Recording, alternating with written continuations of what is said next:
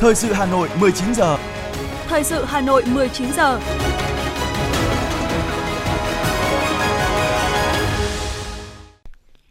Lê Thông và Phương Nga xin được đồng hành cùng quý vị và các bạn trong chương trình thời sự tối nay, thứ năm ngày 3 tháng 11 năm 2022. Những nội dung chính sẽ được đề cập đến trong chương trình. Hôm nay, Quốc hội bắt đầu chất vấn thành viên chính phủ. Hà Nội công bố quyết định về công tác cán bộ. Lãi suất huy động tăng cao, dòng tiền dịch chuyển sang tiết kiệm. Trong phần tin thế giới, Nhật Bản và Hàn Quốc kích hoạt tình huống chiến đấu đối phó tên lửa Triều Tiên. Cục Dự trữ Liên bang Mỹ lần thứ tư liên tiếp nâng lãi suất cơ bản thêm 0,75%. Sau đây là nội dung chi tiết. Thưa quý vị và các bạn, sau hơn 10 ngày làm việc, chiều nay, kỳ họp thứ tư Quốc hội khóa 15 chính thức bước vào nội dung chất vấn. Đây là nội dung được mong chờ nhất tại các kỳ họp Quốc hội và là một trong các hình thức giám sát việc thực hiện các cơ chế chính sách của bộ máy chính phủ trước cử tri và đồng bào cả nước. Bộ trưởng Bộ Xây dựng Lê Thành Nghị là vị trưởng ngành đầu tiên đăng đàn trả lời chất vấn. Phát biểu khai mạc phiên chất vấn, Phó Chủ tịch Thường trực Quốc hội Trần Thanh Mẫn nêu rõ, tiếp tục phương châm từ sớm từ xa, công tác chuẩn bị cho phiên chất vấn lần này đã được tiến hành sớm hơn rất nhiều so với các kỳ họp trước đây. Ngay từ khi triệu tập kỳ họp, Ủy ban Thường vụ Quốc hội đã đề nghị các vị đại biểu Quốc hội đề xuất nội dung, lĩnh vực chất vấn để có cơ sở lựa chọn nhóm vấn đề chất vấn. Trên cơ sở đó, Ủy ban Thường vụ Quốc hội lựa chọn 4 nhóm vấn đề để Quốc hội tiến hành chất vấn và trả lời chất vấn tại kỳ họp này. Phó Chủ tịch Quốc hội đề nghị các bộ trưởng, trưởng ngành trả lời đúng trọng tâm, không né tránh, đưa ra các giải pháp thiết thực hiệu quả, khả thi cho cả trước mắt và lâu dài để nâng cao năng lực, hiệu lực, hiệu quả công tác quản lý nhà nước trên từng lĩnh vực. Tin tưởng rằng các vị đại biểu, các thành viên chính phủ, thủ tướng chính phủ sẽ tạo nên một phiên chất vấn và trả lời chất vấn sôi nổi và thành công, góp phần đưa hoạt động chất vấn ngày càng trở thành điểm nhấn quan trọng của kỳ họp, đáp ứng sự mong đợi của cử tri và nhân dân cả nước.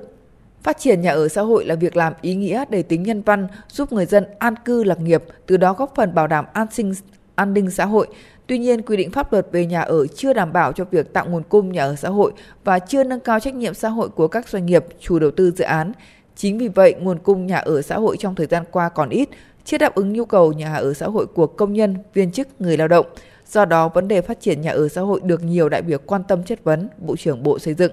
Đại biểu Tô Văn Tám đoàn Con Tum chất vấn và được Bộ trưởng làm rõ. Mục tiêu của nhà ở xã hội là hướng tới người lao động có thu nhập thấp và giải quyết nhà ở giá rẻ là điểm mấu chốt của chính sách nhà ở cho công nhân người lao động. Xem ra mục tiêu này còn khó thực hiện khi thực trạng là giá nhà ở xã hội đang ở mức rất cao so với thu nhập của người lao động. Một số liệu cho thấy giá trung bình ở mức trên 15 triệu đồng một mét vuông mà có nơi là từ 21 đến 25 triệu trên mét vuông. Bộ trưởng cho biết, thứ nhất, nguyên nhân của thực trạng này. Thứ hai, có thể đưa giá nhà ở xã hội trở về phù hợp với khả năng của công nhân người lao động có thu nhập thấp hay không? Nếu được thì giải pháp nào và trong thời gian bao lâu? Nguyên nhân của việc này thì thứ nhất là do là chúng ta chưa đảm bảo được cái nguồn cung à, nhà ở xã hội. À, cái thứ hai là quỹ đất để dành cho nhà ở xã hội cũng còn hạn chế. Cái thứ ba là cái nguồn vốn để cho phát triển nhà ở xã hội cũng chưa được đảm bảo và cái chính sách ưu đãi khuyến khích của chúng ta cũng chưa thực sự là thu hút. Giá nhà ở xã hội cũng là tăng cao cũng so với thu nhập của người dân. Ờ, trong thời gian tới thì với các giải pháp đồng bộ về pháp luật, tăng thêm cải thiện cái nguồn cung cũng như là chính sách ưu đãi trong phát triển nhà ở xã hội, đặc biệt là thực hiện cái đề án phát triển một triệu căn nhà ở xã hội à, mà Bộ Xây dựng đang trình Thủ tướng Chính phủ à, xem xét phê duyệt.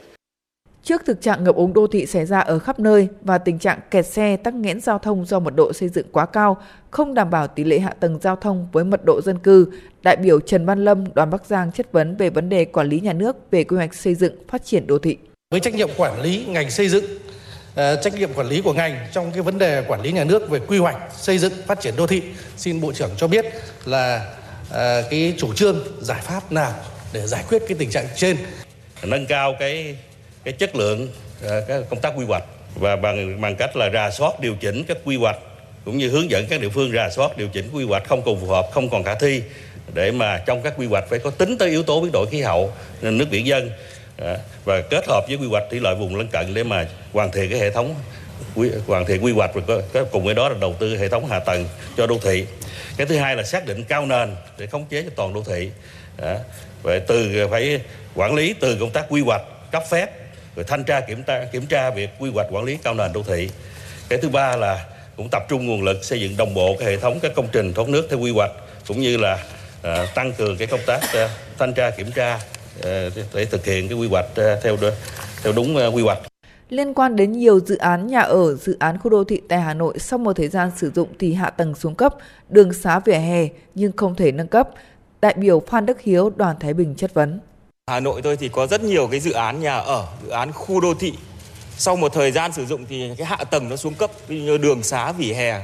Nhưng mà lại không thể nâng cấp vì một lý do là chưa bàn giao cho chính quyền. Nên là chính quyền cũng không nâng cấp được mà chủ đầu tư thì lại cũng không nâng cấp và ảnh hưởng đến đời sống người dân rồi cảnh quan đô thị. Thế thì vấn đề này không biết có thuộc phạm vi quản lý của bộ của bộ xây dựng không? Và nếu có thì không biết uh, vấn đề này sẽ được giải quyết như thế nào và khi nào trong thời gian sắp tới. Ờ, trong thời gian tới thì ờ,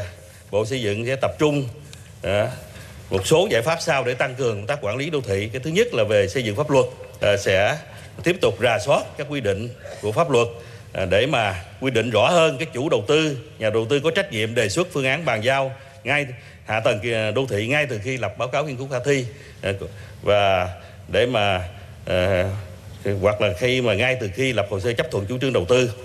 cái thứ hai là à, quy định rõ hơn cơ quan nhà nước có trách nhiệm thẩm định phương án quản lý hạ tầng đô thị và việc phân giao trách nhiệm quản lý các công trình hạ tầng đô thị khi thẩm định hồ sơ Trả lời câu hỏi của đại biểu liên quan đến vấn đề xây dựng trái phép không phép, Bộ trưởng Bộ Xây dựng cho biết các vi phạm về xây dựng là vi phạm rất khó khắc phục hậu quả, do đó giải pháp phát hiện khắc phục phòng ngừa là giải pháp ưu tiên. Theo Bộ trưởng, pháp luật về quản lý trật tự xây dựng tương đối chặt chẽ và đồng bộ theo hướng tăng nặng xử phạt và buộc phá rỡ các công trình vi phạm.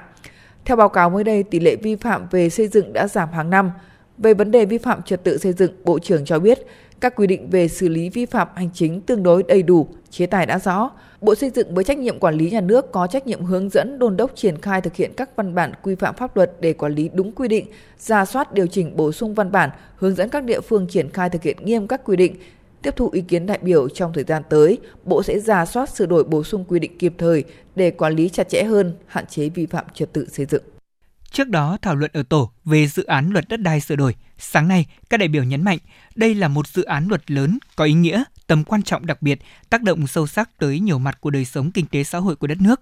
Bởi vậy, cần có nghiên cứu kỹ lưỡng để quy định minh bạch, chặt chẽ, đảm bảo quyền lợi của nhà nước và người dân. Đồng tình với dự thảo luật quy định giá đất phù hợp với giá trị thị trường, tuy nhiên các đại biểu đề nghị quy định cụ thể việc thu hồi đất để phát triển kinh tế xã hội vì lợi ích của quốc gia, công cộng tránh thất thu cho ngân sách thông qua việc định giá đất, đồng thời phải đảm bảo hài hòa lợi ích đối với người bị thu hồi đất. Tại thảo luận tổ, các đại biểu nhấn mạnh việc sửa đổi luật đất đai là cần thiết nhằm khắc phục những tồn tại hạn chế, phát huy nguồn lực đất đai đáp ứng yêu cầu phát triển đất nước. Nhiều đại biểu cho rằng việc thu hồi bồi thường đất bị thu hồi là nguyên nhân chính gây ra khiếu kiện thời gian vừa qua. Vì vậy, dự án luật đất đai sửa đổi cần quy định minh bạch, bảo đảm quyền lợi cho người dân trong trường hợp bị thu hồi đất, đại biểu Nguyễn Hữu Chính đoàn Hà Nội đề nghị quy định rõ ràng minh bạch hơn, tránh nảy sinh khiếu kiện phức tạp. Có lẽ nhu cầu người dân rất cao. Nhu cầu thứ nhất là diện tích phải lớn hơn cái diện tích đền bù. Cái nhu thứ hai đó là chỗ người ta đang ở mặt tiền mà bây giờ chuyên đưa ra về chung cư thì có được không? Cái hai là sinh kế sinh kế người ta đang thu nhập hàng ngày 12 20 triệu. Về chỗ này có thu nhập không? có cái tiêu chuẩn tiêu chí đánh giá này bằng hoặc hơn rất khó. Rất khó. Còn nếu chúng ta viết nguyên tắc này thì nếu về mặt lý thuyết thì rõ ràng tất cả dân đều đồng ý. Nhưng thực tế chúng ta không làm được. Thì chúng ta quỹ đất chúng ta chỉ có hạn. Quỹ đất chúng ta và chúng ta không thể đảm bảo nhu cầu của dân. Nhu cầu của dân rất là nhiều lĩnh vực gây bức xúc và từ đấy chúng ta không xếp mắt thì chắc chắn khiếu kiện liên quan với đất này sẽ tiếp tục và kéo dài. Nhiều ý kiến đại biểu đề nghị đa dạng các hình thức bồi thường bằng đất có cùng mục đích với đất bị thu hồi hoặc bằng tiền, bằng đất khác hoặc bằng nhà ở, giá đất bồi thường theo giá thị trường, tách bạch các khoản bồi thường, các khoản hỗ trợ, công tác bồi thường hỗ trợ tái định cư phải đi trước một bước khi quyết định thu hồi đất. Đồng thời đề nghị quy định cụ thể nguyên tắc khi thu hồi đất của người dân, đó là có chỗ ở, thu nhập và điều kiện sống bằng hoặc tốt hơn nơi ở cũ, thông qua quy định tiêu chí về hạ tầng kỹ thuật, hạ tầng xã hội, địa điểm tái định cư theo thứ tự ưu tiên, tại chỗ trên cùng địa bàn xã phường, địa bàn tương đồng. Liên quan đến vấn đề tài chính đất đai, nhiều đại biểu đồng tình với dự thảo luật quy định giá đất phù hợp với giá trị thị trường. Đại biểu Trần Sĩ Thanh, Chủ tịch Ủy ban nhân dân thành phố Hà Nội phân tích phát sinh khiếu kiện chính là câu chuyện tranh lệch giải phóng của người dân đất nông nghiệp thì ông tính theo giá cả đất nông nghiệp. Một năm ông có nộp thuế được mấy đồng thôi thì một năm ông sản xuất ra nếu mà nông nghiệp cũng chỉ thế thôi. Nhà nước đền bù cái phần mà mà nó sản nó nó lợi phát sinh trên ông mang lại lợi của ông trên mà là với tư cách làm đất nông nghiệp thì nó thấp. Đấy, khi mà làm sang khu thương mại thì nó rồi dịch vụ thì nó cao. Cao thì bây giờ bản chất thì nhà nước có điều tiết không? Có điều tiết của doanh nghiệp và nhà nước có đã có thu rồi. Nhưng mà người dân thực sự thì cũng không được ừ, chưa được hài lòng với cái việc này. Thì bây giờ nhà nước đề cập vấn đề này thì tôi cho rằng hết sức là trúng và đúng. Tuy nhiên phải có khung và có cách tiếp cận và khẳng định ra những công trình loại nào thì thì thì thì có thể được. Hoặc là đưa vào quỹ nào để điều tiết hay như thế nào đó chứ không có gì là, nó cũng là phức tạp nhiều ý kiến đại biểu đề nghị luật đất đai sửa đổi theo hướng tránh thất thu cho ngân sách thông qua việc định giá đất, cho rằng việc định giá đất rất kịp thời. Đại biểu Nguyễn Ngọc Tuấn, Chủ tịch Hội đồng nhân dân thành phố Hà Nội nhấn mạnh, cần có phương pháp tính đúng tính đủ, không được để khoảng trống, tránh sự chờ đợi trong nhân dân. Nội dung này cũng rất hay, ứng với Hà Nội cũng rất hay. Báo cáo chí bí thư thành ủy đó là cái việc mà mình bỏ cái khung giá đất mà xác định là cái giá đất theo cái giá đất hàng năm là rất hay đấy.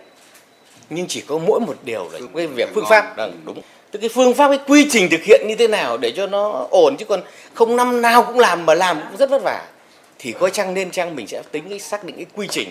cái cách thức thực hiện làm sao cho tiện lợi nhất? Chứ còn bảng giá đất hàng năm thì tốt rồi. Phương pháp. Hoặc có thể mình có thể tính cái theo cái hệ số. k của từng khu vực anh ạ. Thì như vậy nó hiệu quả hơn. Mà cái này rất cần là các đại biểu quốc hội nội góp tiếng nói đại biểu Hoàng Văn Cường đoàn Hà Nội cho rằng Quy định về vai trò của Hội đồng thẩm định giá trong dự thảo luật còn chưa rõ, đó là việc họ có thể cho thuê cơ quan chuyên môn định giá. Theo đại biểu, cần quy định Hội đồng thẩm định chỉ xem xét giá do cơ quan định giá đưa ra đã phù hợp chưa. Khi các tổ chức tư vấn nó đưa ra nhiều giá trị đất đai như thế và nó sẽ lý giải xem tại sao tôi lại có cái mức giá như thế thì cái hội đồng thẩm định ấy nó sẽ căn cứ vào các cái lý giải đó để nói rằng à trong trường hợp này trong điều kiện này thì chúng ta nên xác định cái mức giá này đấy cái hội đồng thẩm định giá nó có cái vai trò như thế Đấy, cái vai trò và chính vai trò đó nó giúp cho cái ông ủy ban nhân dân quyết định cái mức giá phù hợp. À, cho nên là đây thì tôi thấy rằng cần phải làm rõ cái vai trò của hội đồng thẩm định giá. Không phải là vai trò định giá mà nó chỉ là vai trò lựa chọn. Đúng nghĩa là vai trò lựa chọn các cái khuyến nghị của cơ, cơ quan định giá đưa ra. Phát biểu làm rõ một số vấn đề đại biểu Quốc hội quan tâm về dự án luật đất đai sửa đổi liên quan đến lượng hóa các tiêu chí thu hồi đất với các mục tiêu phát triển kinh tế xã hội vì lợi ích quốc gia công cộng, Bộ trưởng Bộ Tài nguyên và Môi trường Trần Hồng Hà cho biết, việc đưa ra các tiêu chí thu hồi đất ở các dự án liên quan đến quốc phòng an ninh thì dễ, song với mục đích phát triển kinh tế xã hội vì lợi ích quốc gia công cộng thì rất khó. Bộ trưởng Trần Hồng Hà cho biết dự luật một mặt đưa ra các nhóm tiêu chí, mặt khác cũng phải đưa ra danh mục.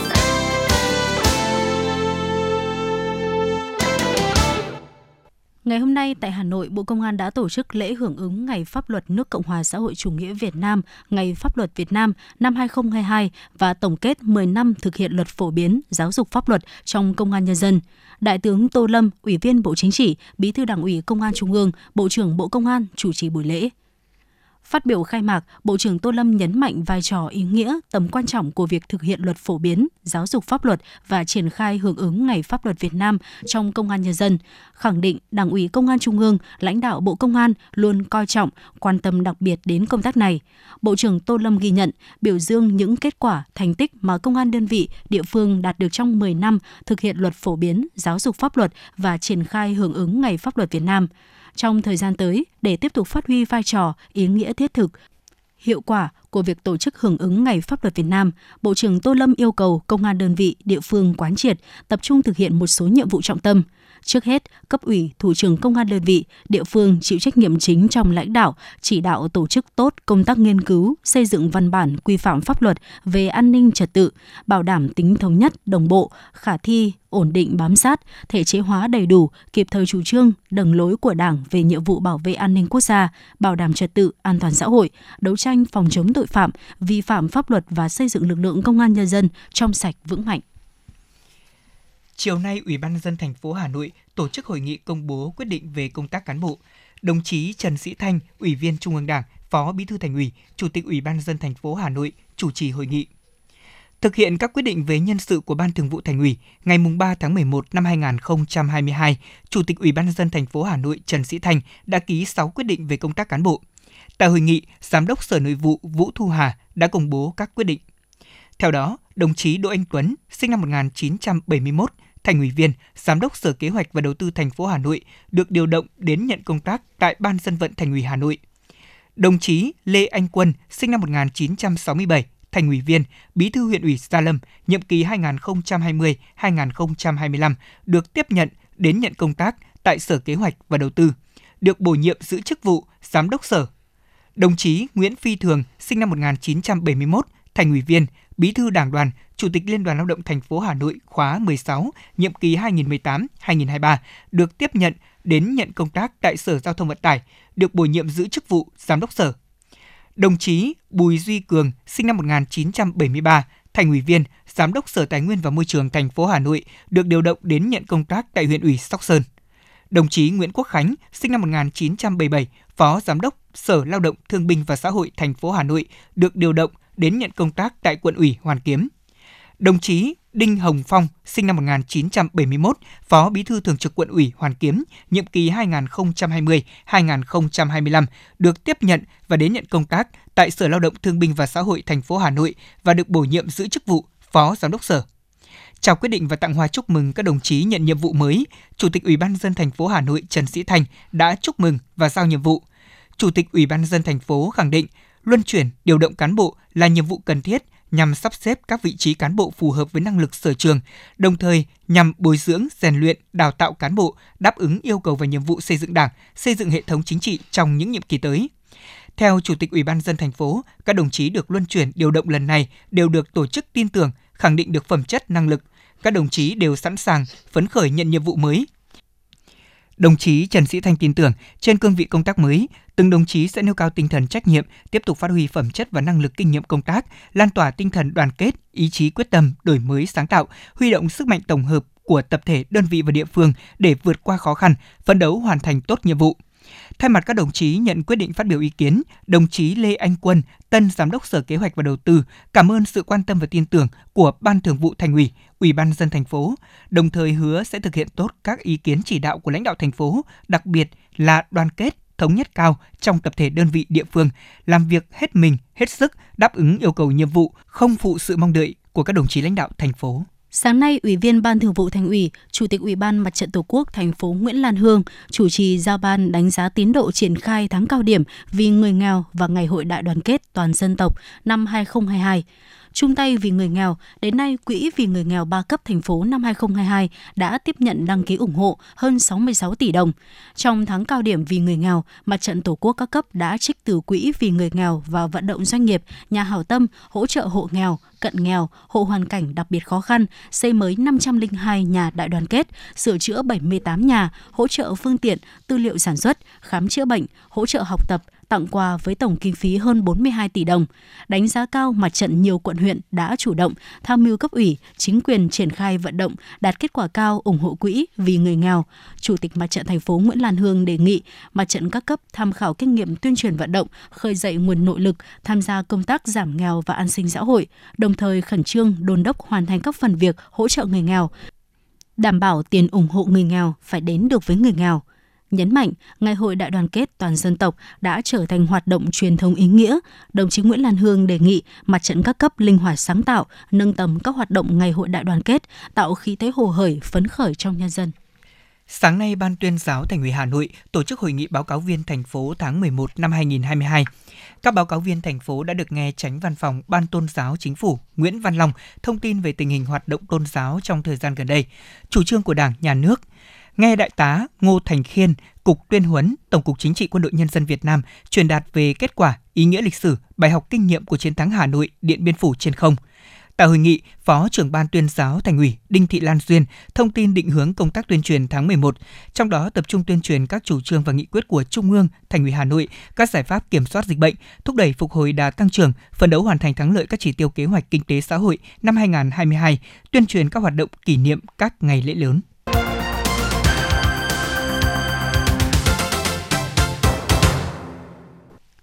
Chương trình thời sự xin được tiếp tục với một số thông tin kinh tế. Chiều nay, Chủ tịch Ủy ban Mặt trận Tổ quốc thành phố Nguyễn Lan Hương, trưởng ban chỉ đạo cuộc vận động người Việt Nam ưu tiên dùng hàng Việt Nam, thành phố chủ trì hội nghị thông qua kết quả chương trình bình chọn hàng Việt Nam được người tiêu dùng yêu thích năm 2022. 295 sản phẩm dịch vụ thuộc 18 nhóm hàng của 150 doanh nghiệp tham gia chương trình bình chọn năm nay. Kết quả có 213 sản phẩm dịch vụ của 150 doanh nghiệp thuộc top các sản phẩm hàng Việt Nam được người tiêu dùng yêu thích năm 2022. Đồng chí Nguyễn Lan Hương cho rằng đây là một trong những giải pháp tích cực góp phần thúc đẩy đá tăng trưởng kinh tế của thành phố và khích lệ doanh nghiệp nâng cao năng lực cạnh tranh trên thị trường nội địa mong muốn các doanh nghiệp tiếp tục chủ động thực hiện trách nhiệm xã hội của mình, tích cực tham gia các phong trào thi đua, cuộc vận động do mặt trận phát động. Lễ tôn vinh hàng Việt Nam được người tiêu dùng yêu thích năm 2022 sẽ diễn ra vào tối ngày 11 tháng 11 tại phố đi bộ Trịnh Công Sơn và được truyền hình trực tiếp trên kênh 1 Đài Phát thanh Truyền hình Hà Nội. Ngày hôm nay tại Hà Nội đã diễn ra hội nghị công bố kết quả khảo sát doanh nghiệp về thực hiện thủ tục hành chính thông qua cơ chế một cửa quốc gia và thủ tục quản lý, kiểm tra chuyên ngành năm 2021. Đây là kết quả của sự hợp tác sâu rộng giữa Cơ quan Phát triển Quốc tế Hoa Kỳ với Phòng Thương mại và Công nghiệp Việt Nam VCCI và Tổng cục Hải quan Việt Nam. Theo báo cáo vừa được công bố, phải có cơ chế minh bạch, trao đổi thông tin rõ ràng hơn để cải thiện hoạt động, tạo ra lợi ích thương mại thông qua cơ chế một cửa quốc gia. Phó Chủ tịch VCCI Hoàng Quang Phòng cho biết, để nâng cao hiệu quả cơ chế một cửa quốc gia và cách thức thủ tục quản lý, kiểm tra chuyên ngành trong thời gian tới, các cơ quan nhà nước cần thường xuyên giả soát, cắt giảm, đơn giản hóa, áp dụng thủ tục hóa để quy trình tiếp nhận giải quyết vấn đề liên tục. Bên cạnh đó, cần sớm có cơ chế kết nối, chia sẻ thông tin và dữ liệu sẽ giúp giảm nhẹ yêu cầu thông tin không cần thiết đối với các doanh nghiệp, đồng thời nâng cao năng lực và hiệu quả quản lý nhà nước trong lĩnh vực xuất nhập khẩu. Lãi suất huy động của các ngân hàng liên tục tăng mạnh sau hai lần ngân hàng nhà nước tăng lãi suất điều hành thêm 1% và trần lãi suất huy động kỳ hạn dưới 6 tháng lên 6%, khiến dòng tiền chuyển hướng chảy vào tiết kiệm khi nhiều kênh đầu tư khác đầy rủi ro. Giám đốc tư vấn đầu tư Maybank Investment Bank, ông Phan Dũ Khánh cho rằng gửi tiết kiệm hưởng lãi suất cao hiện nay là kênh đầu tư tốt nhất. Còn theo khuyến cáo của ông Đỗ Bảo Ngọc, Phó Tổng Giám đốc Công ty Cổ phần Chứng khoán Kiến thiết Việt Nam, nhà đầu tư không nên bán tháo cổ phiếu trong giai đoạn này, trừ cổ phiếu xấu thì có thể cân nhắc cơ cấu danh mục với nhà đầu tư đang cầm tiền muốn giải ngân, dù vùng giá hiện tại của thị trường vẫn rất hấp dẫn, song chỉ phù hợp với nhà đầu tư mua tích lũy chung và dài hạn, không phù hợp với nhà đầu tư muốn bắt đáy lướt sóng ngắn hạn. Trước tình hình nguồn cung xăng dầu đang gặp nhiều khó khăn, Bộ trưởng Bộ Công Thương Nguyễn Hồng Diên đã chủ trì cuộc họp với đại diện của các doanh nghiệp, đầu mối, sản xuất, kinh doanh xăng dầu thuộc nhà nước. Bộ trưởng yêu cầu các doanh nghiệp báo cáo thẳng thắn về kết quả thực hiện nhiệm vụ trong thời gian qua trong việc nhập khẩu, đảm bảo nguồn cung xăng dầu.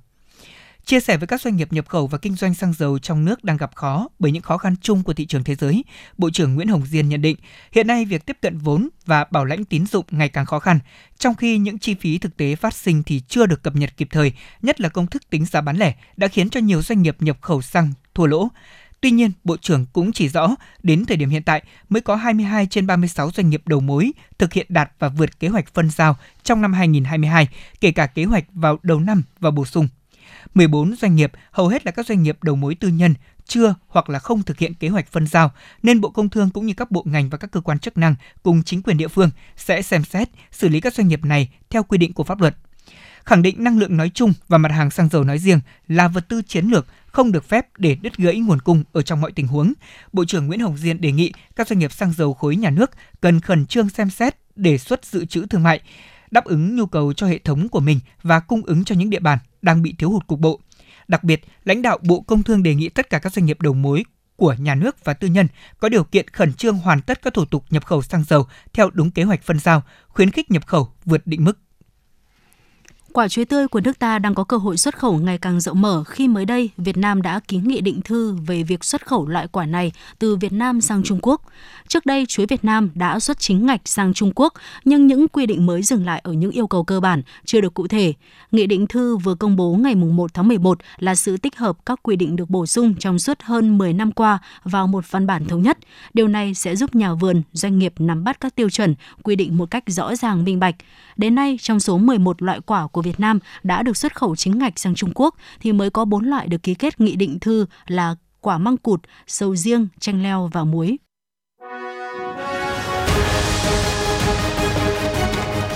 Thời sự Hà Nội, nhanh, chính xác, tương tác cao. Thời sự Hà Nội, nhanh, chính xác, tương tác cao.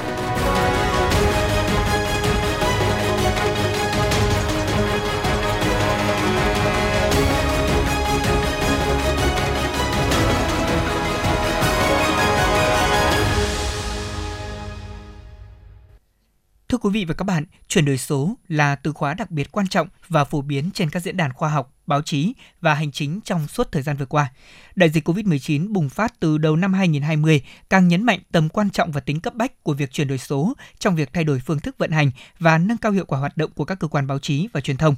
Hội thảo khoa học quốc tế với chủ đề Truyền thông chính sách trong bối cảnh chuyển đổi số và hội nhập quốc tế diễn ra sáng ngày hôm nay tại Báo Nhân dân do Học viện Báo chí Tuyên truyền, Báo Nhân dân và Cơ quan Hợp tác Quốc tế Hàn Quốc COICA phối hợp tổ chức đã thể hiện chuyển đổi số không chỉ là xu hướng mà còn trở thành một đòi hỏi đối với các cơ quan báo chí và truyền thông.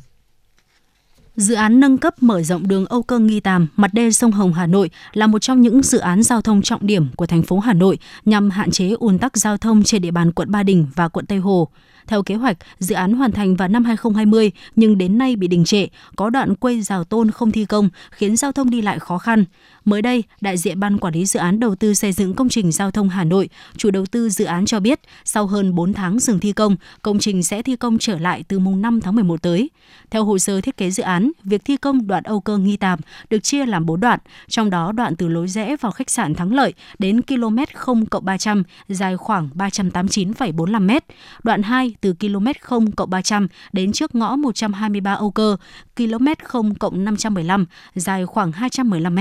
đoạn 3 từ trước ngõ 123 Âu Cơ, km 0 cộng 515 đến nút giao Lạc Long Quân, km 3 cộng 060 dài khoảng 2.545 m và đoạn thứ tư từ nút giao đường Lạc Long Quân, km 3 cộng 60 đến hết nút giao cầu Nhật Tân, dài khoảng 680 m. Sáng nay, Phó Giám đốc Sở Y tế Hà Nội Vũ Cao Cường đã kiểm tra công tác phòng chống sốt xuất huyết tại phường Đồng Tâm, quận Hai Bà Trưng. Tính từ đầu năm đến nay, toàn quận Hai Bà Trưng ghi nhận 222 trường hợp mắc sốt xuất huyết tại 18 phường trên địa bàn, giảm 20 ca so với cùng kỳ và chưa ghi nhận ca tử vong. Ngoài ra, toàn quận ghi nhận 32 ổ dịch tại 12 trên 18 phường, giảm 35 ổ dịch so với cùng kỳ năm 2021. Riêng phường Đồng Tâm ghi nhận 32 ca và 8 ổ dịch.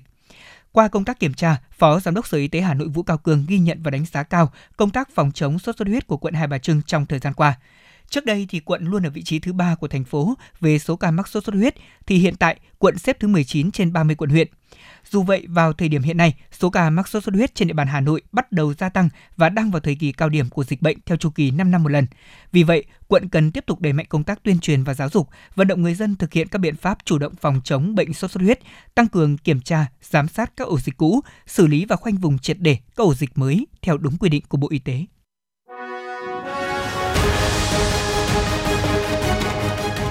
FM90 cập nhật trên mọi cung đường. FM 90 cập nhật trên mọi cung đường.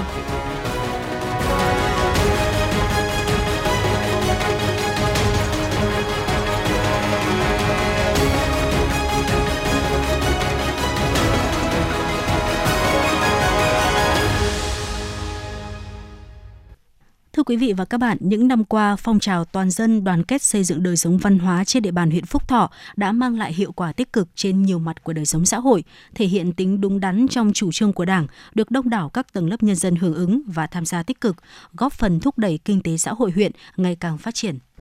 Để thực hiện có hiệu quả phong trào toàn dân đoàn kết xây dựng đời sống văn hóa ngay từ đầu năm, Ban chỉ đạo phong trào chỉ đạo phòng văn hóa và thông tin phối hợp với Ủy ban Mặt trận Tổ quốc huyện, các phòng, ngành, các tổ chức chính trị xã hội triển khai cụ thể hóa chương trình, kế hoạch hoạt động trong công tác đăng ký các danh hiệu văn hóa, đồng thời hướng dẫn các xã, thị trấn đăng ký các danh hiệu gia đình văn hóa, thôn, tổ dân phố văn hóa, các công đoàn cơ sở đăng ký danh hiệu, cơ quan, đơn vị, doanh nghiệp văn hóa. Thông qua phong trào các xã, thị trấn, các thôn, tổ dân phố đã xây dựng đời sống văn hóa vui tươi, lành mạnh, hạn chế và xóa bỏ những hủ tục lạc hậu, cảm hóa, giáo dục, giúp đỡ những người lầm lỗi, người sa ngã vào tệ nạn xã hội ngay tại gia đình và cộng đồng dân cư. Ông Lê Tiến Hải, trưởng phòng văn hóa thông tin huyện Phúc Thọ cho biết. Ờ, phong trào toàn dân đoàn kết xây dựng đời sống văn hóa trên địa bàn thì ờ, ờ, đầu năm huyện cũng đã ừ, xây dựng ban hành kế hoạch và một trong những nội dung nhiệm vụ trọng tâm của phong trào hàng năm thì chúng tôi đều đưa cái ừ, triển khai đều đưa cái nội dung triển khai ờ, cuộc thi và là một trong những nhiệm vụ trọng tâm của phong trào. Và năm 2022 này thì ờ, cái cuộc thi đã tiếp tục được ờ, triển khai và uh, chúng tôi uh, trong cái tiêu chí đánh giá kết quả phong trào cuối năm sẽ có đưa cái nội dung là đánh giá về cái kết quả cuộc thi của các xã thị trấn là một trong những tiêu chí để chấm điểm đánh giá kết quả phong trào của các xã thị trấn trong năm. Bên cạnh đó, phong trào xây dựng làng, thôn, tổ dân phố văn hóa cũng được nhân dân tích cực hưởng ứng, tạo động lực thúc đẩy phát triển kinh tế xã hội tại địa phương. Các xã thị trấn đã chỉ đạo thôn, tổ dân phố sửa đổi, bổ sung quy ước, hương ước phù hợp với tình hình và xu thế phát triển chung, phổ biến triển khai những tiêu chí của phong trào xây dựng gia đình văn hóa, làng văn hóa tới từng thôn, tổ dân phố, từng hộ gia đình để nhân dân biết và thực hiện. Từ đó, các hộ gia đình có ý thức chấp hành chủ trương, đường lối của Đảng, chính sách pháp luật của nhà nước, tích cực tham gia xây dựng địa phương ngày càng phát triển.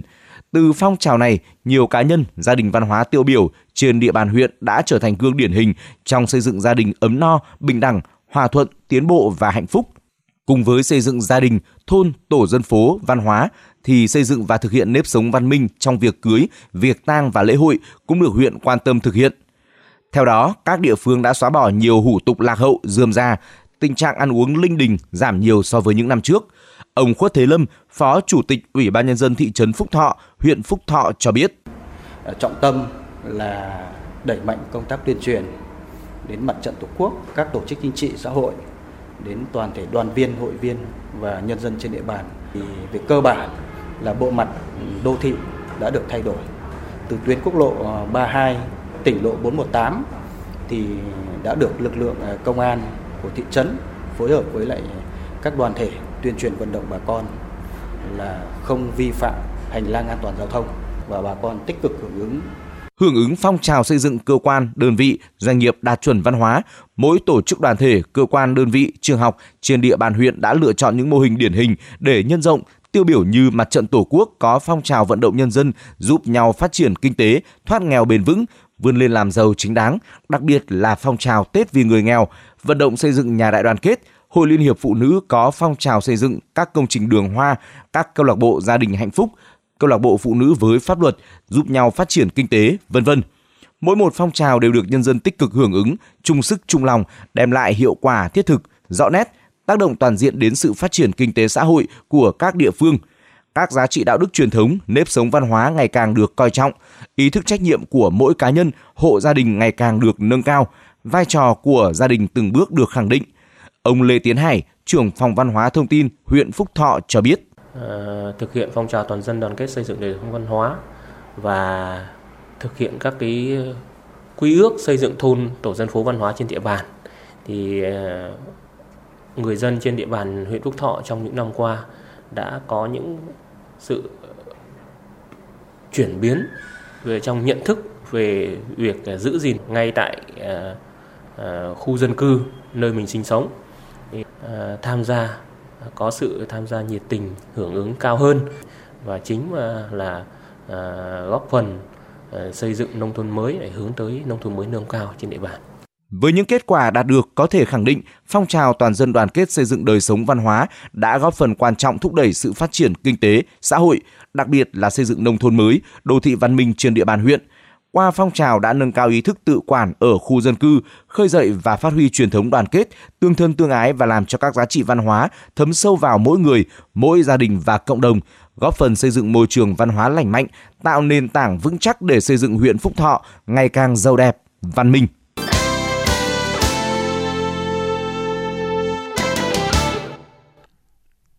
Thưa quý vị và các bạn, Đạo Phật trong trái tim tôi là chủ đề của cuộc thi do Cổng Thông tin Phật giáo Việt Nam, phật giáo.org.vn thuộc Ban Thông tin Truyền thông Trung ương, Giáo hội Phật giáo Việt Nam tổ chức. Đây là cuộc thi được tổ chức nhằm khích lệ tinh thần tìm hiểu đạo Phật trong xã hội và cộng đồng Phật tử, những người yêu mến đạo Phật, nâng cao hiểu biết về Phật Pháp, đồng thời lan tỏa và giữ gìn những giá trị truyền thống tốt đẹp của Phật giáo. Sự kiện hướng tới chào mừng Đại hội đại biểu Phật giáo toàn quốc lần thứ 9 sẽ diễn ra vào cuối tháng 11 năm 2022 tại thủ đô Hà Nội. Phản ánh của phóng viên Như Hòa. Tại họp báo thông tin về cuộc thi diễn ra vào ngày 2 tháng 11, Hòa Thượng Thích Gia Quang, Phó Chủ tịch Hội đồng trị sự, trưởng ban thông tin truyền thông Giáo hội Phật giáo Việt Nam, trưởng ban tổ chức cuộc thi cho biết, cuộc thi dành cho mọi đối tượng, quý chư tôn, đức tăng, ni, Phật tử, quý đạo hữu và những người yêu mến đạo Phật ở trong và ngoài nước. Cuộc thi được tổ chức với mục đích khích lệ tinh thần tìm hiểu đạo Phật trong xã hội, cộng đồng Phật tử, nâng cao hiểu biết về kiến thức luật pháp, lan tỏa, tôn vinh, giữ gìn những giá trị truyền thống nhân văn, nhân bản của Phật giáo. Ban tổ chức mong nhận được những tác phẩm tham gia dự thi ở tất cả các khía cạnh của cuộc sống, những kỷ niệm, sự kính ngưỡng và chuyển hóa hoặc những trải nghiệm tâm thức mà Phật giáo đã và đang mang lại cho nhân loại, cho xã hội và cho hạnh phúc an lạc của con người. Cuộc thi có ý nghĩa đặc biệt nhằm khích lệ tinh thần tìm hiểu đạo Phật, nâng cao hiểu biết về Phật Pháp, đồng thời lan tỏa và giữ gìn những giá trị truyền thống tốt đẹp của Phật giáo trong xã hội, cộng đồng Phật tử, những người yêu mến đạo Phật. Chính nhờ vào sự tìm hiểu đạo Phật, hướng niềm tin đến Đức Phật để học tập và thực hành theo hạnh của Ngài để thoát khổ được vui, tránh lầm đường lạc lối, bỏ đi những vị kỷ hẹp hòi trong cái bản ngã bé nhỏ khi bị danh lợi chi phối. Từ đó trí tuệ khai mở, tâm thức rộng lớn, nhìn nhận ra được lẽ thật của cuộc đời, sống chính niệm tỉnh thức, hiểu dục chi túc để cuộc sống an lạc hạnh phúc hơn ngay ở đây hiện tại và bây giờ. Tại lễ phát động, ban tổ chức đã công bố thể lệ cuộc thi. Tác phẩm dự thi phải chưa đăng báo hoặc in sách, gồm các bài viết dưới dạng tác phẩm văn học, tác phẩm báo chí và loại hình báo chí đa phương tiện, gồm cả video, audio. Bài viết dài không quá 1.500 từ. Các bài dự thi viết bằng tiếng nước ngoài phải có bản dịch tiếng Việt gửi kèm. Ban giám khảo chấm bản tiếng Việt. Bài thi bắt buộc có thông tin đầy đủ, họ và tên tác giả, pháp danh nếu có, địa chỉ, số điện thoại. Bài dự thi không ghi đầy đủ các nội dung trên sẽ bị loại. Các bài viết dự thi gửi về Cổng Thông tin Phật giáo Việt Nam theo địa chỉ info a phật giáo org vn Bài dự thi phải là sản phẩm sáng tạo của cá nhân người viết. Tác giả dự thi cam kết và chịu trách nhiệm về quyền sở hữu trí tuệ đối với tác phẩm gửi dự thi. Các bài dự thi sẽ được ban tổ chức tuyển chọn để đăng trên Cổng Thông tin Phật giáo Việt Nam. Cuộc thi bắt đầu nhận bài từ ngày 2 tháng 11 năm 2022 đến hết ngày 30 tháng 4 năm 2023. Dự kiến công bố trao giải vào ngày 15 tháng 5 năm 2023. Ban giám khảo bao gồm Thượng tọa Thích Thanh Huân, ông Lê Minh Khánh, vụ trưởng vụ Phật giáo Ban Tôn giáo Chính phủ, nhà sử học Dương Trung Quốc, nhà văn Di Ly, nhà báo Phan Đăng. Ban tổ chức nhận bài dự thi không quá 1.500 từ từ ngày 2 tháng 11 năm 2022 đến ngày 30 tháng 4 năm 2023. Dự kiến công bố và trao giải được tổ chức vào ngày 15 tháng 5 năm 2023. Nhà văn Di Ly, thành viên ban giám khảo cho biết. Cuộc thi dành cho tất cả mọi đối tượng, quý tăng ni, Phật tử, quý đạo hữu và những người yêu mến đạo Phật trong và ngoài nước. Cuộc thi dành cho tất cả mọi đối tượng và nhằm khích lệ tinh thần tìm hiểu về đạo Phật, tìm hiểu và ứng dụng giáo lý đạo Phật trong xã hội, cộng đồng Phật tử và những người yêu kính đạo Phật. Mục đích của ban tổ chức cuộc thi là lan tỏa, tôn vinh, giữ gìn những giá trị truyền thống, giá trị nhân văn, nhân bản của đạo Phật. Cuộc thi có cơ cấu giải thưởng lên đến 50 triệu đồng. Người tham gia cuộc thi còn có cơ hội được tham quan những danh lam thắng cảnh nổi tiếng ở trong nước. Cơ cấu giải thưởng gồm giải thưởng tháng và chung kết. Mỗi tháng, ban tổ chức sẽ trao giải bài viết hay nhất trong tháng với giá trị giải thưởng 3 triệu đồng. Giải thưởng chung kết gồm một giải nhất, hai giải nhì, ba giải ba. Ngoài các giải thưởng chính thức, ban tổ chức còn có những hình thức khen thưởng mang tính động viên, tôn vinh và khuyến khích dành cho người dự thi có tác phẩm đạt chất lượng nội dung.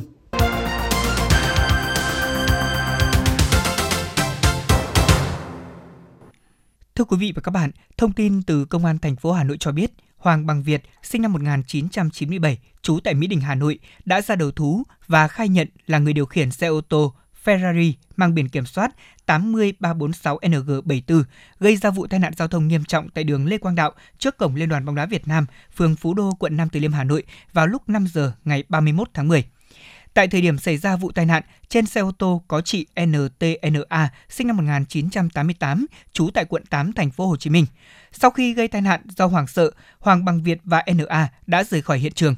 Vụ va chạm này đã khiến cho một người lái xe máy, đó là ông Hát, sinh năm 1964 ở Phú Lương, Hà Đông, tử vong tại chỗ.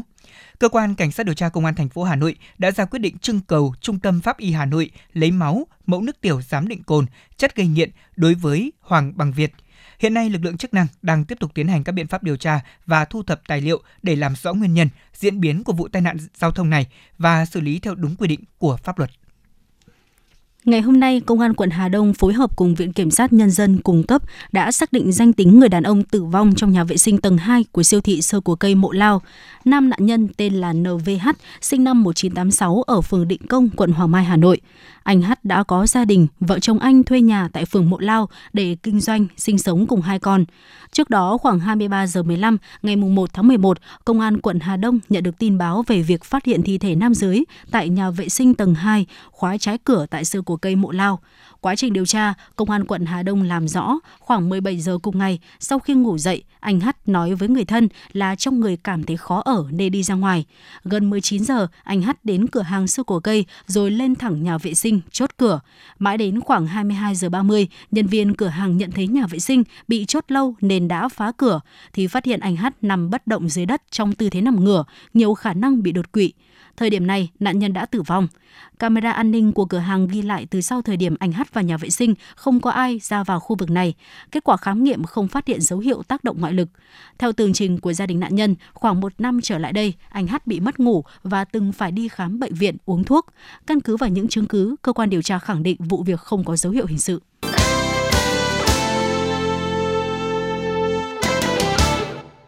Xin được chuyển sang phần tin thế giới. Thưa quý vị và các bạn, trước việc Triều Tiên liên tục phóng hàng loạt các tên lửa vào sáng nay và ngày hôm qua, Nhật Bản và Hàn Quốc đã kích hoạt tình huống chiến đấu ứng phó với Triều Tiên. Thủ tướng Nhật Bản Kishida Fumio cho biết tên lửa mà Triều Tiên phóng vào sáng ngày hôm nay có khả năng là tên lửa liên lục địa, đồng thời phê phán hành vi của Triều Tiên là vi phạm luật pháp quốc tế, hoàn toàn không thể chấp nhận được. Ông Kishida Fumio cũng chỉ đạo các cơ quan liên quan phải triệt để thông tin chính xác và kịp thời đến người dân để đảm bảo an toàn cho máy bay và tàu thuyền, chuẩn bị ứng phó trong tình huống bất chắc.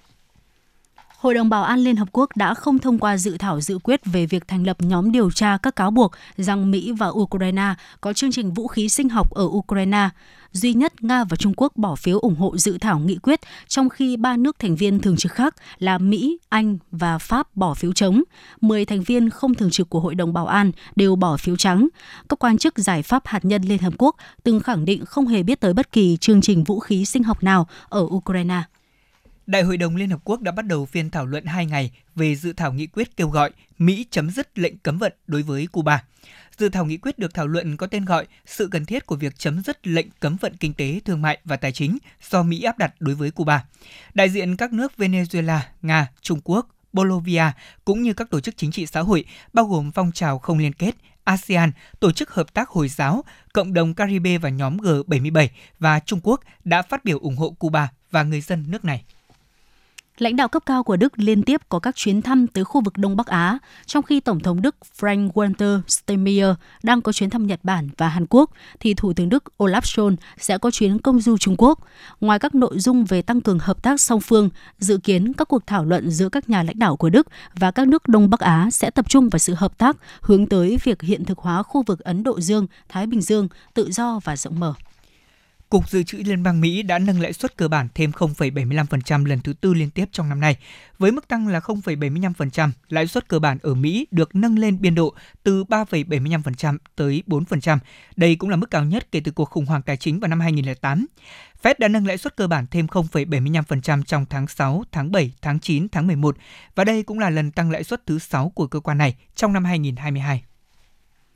Theo báo cáo do Bộ Phát triển Kinh tế Nga công bố mới đây, kinh tế Nga được dự báo suy giảm 2,9% trong năm 2022 và 0,9% trong năm 2023. Số liệu của cơ quan thống kê Liên bang Nga cũng cho thấy mức sụt giảm trên ít hơn so với các dự báo được đưa ra hồi tháng 8, lần lượt là 4,2% và 2,7%. Tuy nhiên, tính theo quý, chính phủ Nga cho rằng nền kinh tế nước này sẽ quay đầu tăng trưởng trở lại từ cuối năm 2022 hoặc năm 2023. Tổng thống Philippines Ferdinand Marcos đã ban bố tình trạng thiên tai đối với bốn khu vực bị ảnh hưởng do cơn bão Nange ở nước này. Theo quyết định của Tổng thống Marcos, thì bốn khu vực miền Trung và một vùng trên đảo Mindanao sẽ áp dụng tình trạng thiên tai trong vòng 6 tháng. Tổng thống Marcos nêu rõ, việc tuyên bố tình trạng thiên tai sẽ thúc đẩy công tác cứu trợ, phục hồi và tái thiết của chính phủ cũng như là các tổ chức tư nhân, đồng thời giúp kiểm soát hiệu quả giá cả của các mặt hàng thiết yếu.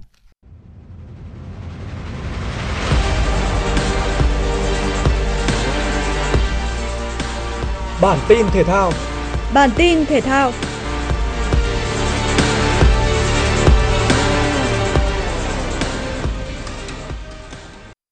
Hai cặp đấu còn lại thuộc vòng 15 giải Futsal HD Bank vô địch quốc gia 2022 đã diễn ra. Trước đối thủ Thái Sơn Bắc được đánh giá cao hơn, Hưng Gia Khang Đắk Lắk không thể tạo nên bất ngờ. Sau hiệp 1, Thái Sơn Bắc đã dẫn 4-1 với cú đúp của Ngọ Minh Hiếu bên cạnh bàn thắng đến từ Hoàng Sĩ Linh và Lê Quang Vinh. Việc dẫn trước ba bàn khiến các cầu thủ Thái Sơn Bắc có tâm lý chủ quan. Họ để Huỳnh Huy Hảo hoàn tất cú đúp và Nguyễn Văn Sơn chọc thủng lưới, qua đó giúp Hưng Gia Khang Đắk Lắk rút ngắn tỷ số xuống còn 3-4. Dẫu vậy, chiến thắng 4-3 chung cuộc đủ giúp Thái Sơn Bắc tạm lấy lại vị trí thứ ba từ tay Sài Gòn FC. Ở cuộc đối đầu còn lại giữa Sahako và Tân Hiệp Hưng, phải sang tới đầu hiệp 2, Sahako mới có bàn thắng mở tỷ số. Từ tình huống đá biên của đồng đội, Tấn Phát dứt điểm cận thành chuẩn xác. Đến phút 30, Phạm Văn Nguyên nâng tỷ số lên thành 2-0 cho Sahako. Dù để Trần Tấn Đông rút ngắn cách biệt xuống còn 1-2 ở phút 37, nhưng Trần Nhật Trung đã tận dụng sai lầm khi đối thủ sử dụng chiến thuật power play để ấn định chiến thắng 3-1 cho Sahako. Với kết quả này, đoàn quân của huấn luyện viên Nguyễn Tuấn Anh nâng tổng điểm có được lên thành 33, vẫn tạo ra khoảng cách 5 điểm so với đội nhì bảng Thái Sơn Nam. Bước vào lượt trận cuối cùng vòng bảng UEFA Champions League, các cầu thủ Real Madrid không gặp nhiều khó khăn để giành chiến thắng 5-1 trong cuộc đối đầu với câu lạc bộ Celtic, qua đó giành vị trí nhất bảng F sau khi vòng bảng kết thúc với 13 điểm sau 6 trận đấu. Các cầu thủ Manchester City đã có được chiến thắng với tỷ số 3-1 trên sân nhà trước Sevilla, qua đó kết thúc vòng bảng với vị trí dẫn đầu bảng G cùng 14 điểm. Vị trí thứ hai thuộc về các cầu thủ Dortmund sau khi đội bóng nước Đức có trận hòa một đều trước Copenhagen. Tại bảng E, câu lạc bộ AC Milan đã giành được kết quả có lợi sau lượt trận cuối cùng với chiến thắng 3-0 trước câu lạc bộ Sanburg. Chelsea cũng đã có được chiến thắng 2-1 trên sân nhà trước Dinamo Zagreb để ghi tên mình vào vòng sau với tư cách đội đầu bảng. Trong khi tại bảng H, các cầu thủ Juventus phải sớm nói lời chia tay với giải đấu năm nay sau thất bại 1-2 ngay trên sân nhà trước Paris Saint-Germain ở lượt trận cuối cùng. Dự báo thời tiết khu vực trung tâm thành phố Hà Nội đêm mùng 3 ngày mùng 4 tháng 11. Thời tiết đêm không mưa ngày nắng, nhiệt độ từ 19 tới 30 độ C. Quý vị và các bạn vừa nghe chương trình Thời sự tối của Đài Phát thanh và Truyền hình Hà Nội. Chỉ đạo nội dung Nguyễn Kim Khiêm, chỉ đạo sản xuất Nguyễn Tiến Dũng, tổ chức sản xuất Xuân Luyến, đạo diễn Kim Oanh, phát thanh viên Lê Thông Phương Nga cùng kỹ thuật viên Mạnh Thắng thực hiện. Hẹn gặp lại quý vị và các bạn trong chương trình Thời sự 6 giờ sáng ngày mai.